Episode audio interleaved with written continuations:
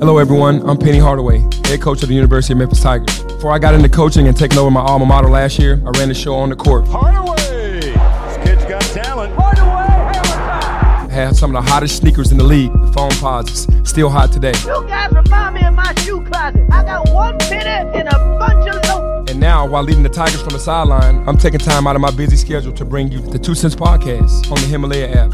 Like I ran the show back in the day with Shaq, Diming him, I want to dime you. Woo, baby! That's what Penny Hardaway can do. Every episode will be big. We'll have guests from all over the world, talking basketball, talking off the court stuff, on the court stuff, and beyond. If it's worth discussing, we'll be giving it to you. Our unique perspective to the game and everything that surrounds it. Consider it my latest assist to you, the listener.